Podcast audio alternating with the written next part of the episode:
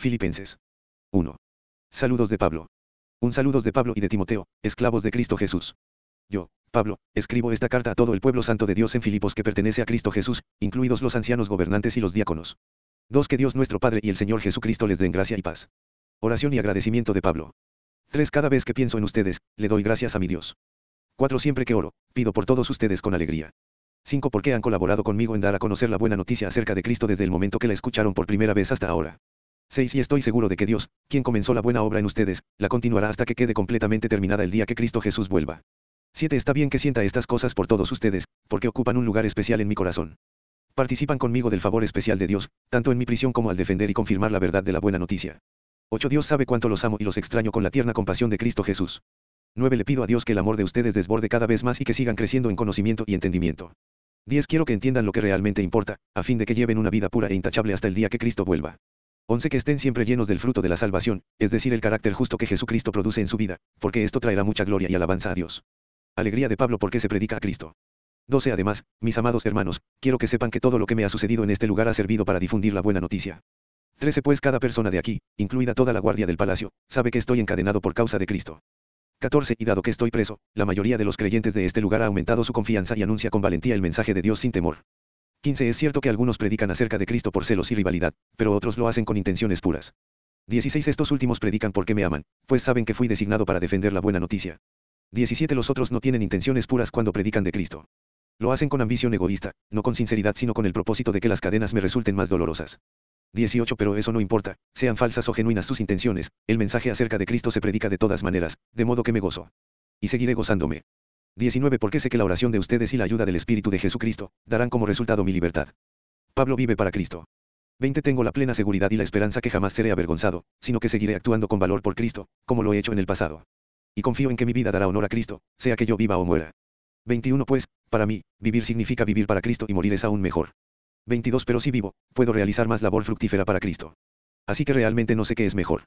23 Estoy dividido entre dos deseos, quisiera partir y estar con Cristo, lo cual sería mucho mejor para mí. 24 Pero por el bien de ustedes, es mejor que siga viviendo. 25 Al estar consciente de esto, estoy convencido de que seguiré con vida para continuar ayudándolos a todos ustedes a crecer y a experimentar la alegría de su fe. 26 Y cuando vuelva, tendrán más razones todavía para sentirse orgullosos en Cristo Jesús de lo que Él está haciendo por medio de mí. Vivan como ciudadanos del cielo.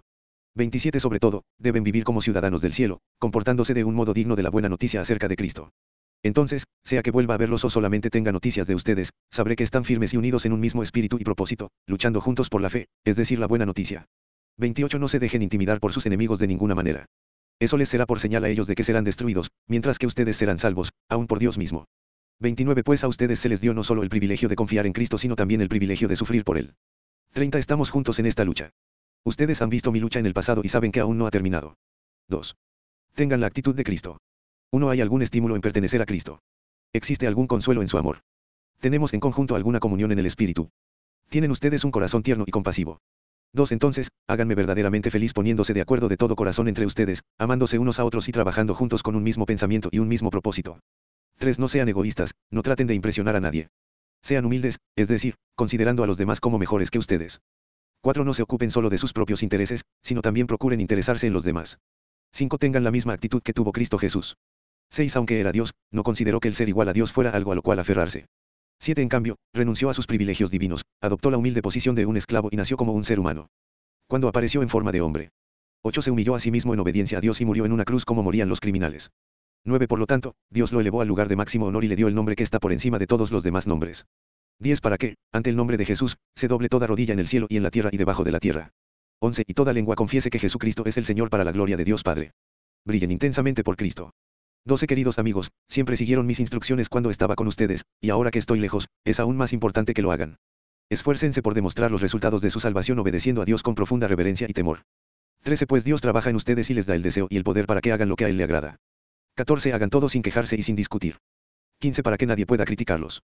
Lleven una vida limpia e inocente como corresponde a hijos de Dios y brillen como luces radiantes en un mundo lleno de gente perversa y corrupta. 16. Aférrense a la palabra de vida. Entonces, el día que Cristo vuelva, me sentiré orgulloso de no haber corrido la carrera en vano y de que mi trabajo no fue inútil. 17. Sin embargo, me alegraré aún si tengo que perder la vida derramándola como ofrenda líquida a Dios, así como el fiel servicio de ustedes también es una ofrenda a Dios. Y quiero que todos ustedes participen de esta alegría. 18. Claro que sí, deberían alegrarse, y yo me gozaré con ustedes. Pablo encomienda a Timoteo. 19 Si el Señor Jesús quiere, espero enviarles pronto a Timoteo para que los visite. Así él puede animarme al traerme noticias de cómo están. 20 No cuento con nadie como Timoteo, quien se preocupa genuinamente por el bienestar de ustedes. 21 Todos los demás solo se ocupan de sí mismos sino de lo que es importante para Jesucristo. 22 Pero ustedes saben cómo Timoteo ha dado muestras de lo que es. Como un hijo con su padre, él ha servido a mi lado en la predicación de la buena noticia. 23 Espero enviarlo a ustedes en cuanto sepa lo que me sucederá aquí. 24 Y el Señor me ha dado la confianza que yo mismo iré pronto a verlos. Pablo encomienda a Epafrodito. 25 Mientras tanto, pensé que debería enviarles de vuelta a Epafrodito. Él es un verdadero hermano, colaborador y compañero de lucha. Además, fue el mensajero de ustedes para ayudarme en mi necesidad. 26 Lo envío porque, desde hace tiempo, tiene deseos de verlos y se afligió mucho cuando ustedes se enteraron de que estaba enfermo. 27 Es cierto que estuvo enfermo e incluso a punto de morir, pero Dios tuvo misericordia de él, como también la tuvo de mí, para que yo no tuviera una tristeza tras otra. 28 Así que estoy aún más ansioso por enviarlo de regreso a ustedes, porque sé que se pondrán contentos al verlo, y entonces ya no estaré tan preocupado por ustedes. 29 Recíbanlo con amor cristiano y mucha alegría, y denle el honor que una persona como él merece. 30 Pues arriesgó su vida por la obra de Cristo y estuvo al borde de la muerte mientras hacía por mí lo que ustedes no podían desde tan lejos. 3. El valor incalculable de conocer a Cristo. 1 Mis amados hermanos, pase lo que pase, alégrense en el Señor.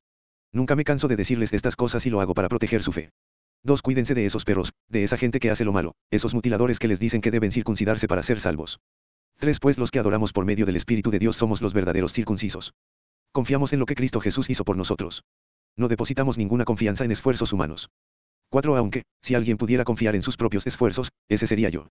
De hecho, si otros tienen razones para confiar en sus propios esfuerzos, yo las tengo aún más. 5. Fui circuncidado cuando tenía 8 días de vida. Soy un ciudadano de Israel de pura cepa y miembro de la tribu de Benjamín, un verdadero hebreo como no ha habido otro. Fui miembro de los fariseos, quienes exigen la obediencia más estricta a la ley judía. 6. Era tan fanático que perseguía con crueldad a la iglesia, y en cuanto a la justicia, obedecía la ley al pie de la letra. 7. Antes creía que esas cosas eran valiosas, pero ahora considero que no tienen ningún valor debido a lo que Cristo ha hecho. 8. Así es, todo lo demás no vale nada cuando se le compara con el infinito valor de conocer a Cristo Jesús, mi Señor. Por amor a Él, he desechado todo lo demás y lo considero basura a fin de ganar a Cristo. 9. Y llegar a ser uno con Él. Ya no me apoyo en mi propia justicia, por medio de obedecer la ley, más bien, llego a ser justo por medio de la fe en Cristo. Pues la forma en que Dios nos hace justos delante de Él se basa en la fe. 10. Quiero conocer a Cristo y experimentar el gran poder que lo levantó de los muertos. Quiero sufrir con Él y participar de su muerte. 11. Para poder experimentar, de una u otra manera, la resurrección de los muertos. Avanzar hacia la meta. 12. No quiero decir que ya haya logrado estas cosas ni que ya haya alcanzado la perfección, pero sigo adelante a fin de hacer mía esa perfección para la cual Cristo Jesús primeramente me hizo suyo. 13. No, amados hermanos, no lo he logrado, pero me concentro solo en esto, olvido el pasado y fijo la mirada en lo que tengo por delante, y así. 14. Avanzo hasta llegar al final de la carrera para recibir el premio celestial al cual Dios nos llama por medio de Cristo Jesús. 15. Que todos los que son espiritualmente maduros estén de acuerdo en estas cosas. Si ustedes difieren en algún punto, estoy seguro que Dios se lo hará entender. 16. Pero debemos aferrarnos al avance que ya hemos logrado. 17. Amados hermanos, tomen mi vida como modelo y aprendan de los que siguen nuestro ejemplo. 18. Pues ya les dije varias veces y ahora se los repito de nuevo con lágrimas en los ojos, hay muchos cuya conducta demuestra que son verdaderos enemigos de la cruz de Cristo. 19. Van camino a la destrucción. Su Dios son sus propios apetitos, se jactan de cosas vergonzosas y solo piensan en esta vida terrenal. 20. En cambio, nosotros somos ciudadanos del cielo, donde vive el Señor Jesucristo, y esperamos con mucho anhelo que Él regrese como nuestro Salvador. 21. Él tomará nuestro débil cuerpo mortal y lo transformará en un cuerpo glorioso, igual al de Él. Lo hará valiéndose del mismo poder con el que pondrá todas las cosas bajo su dominio. 4.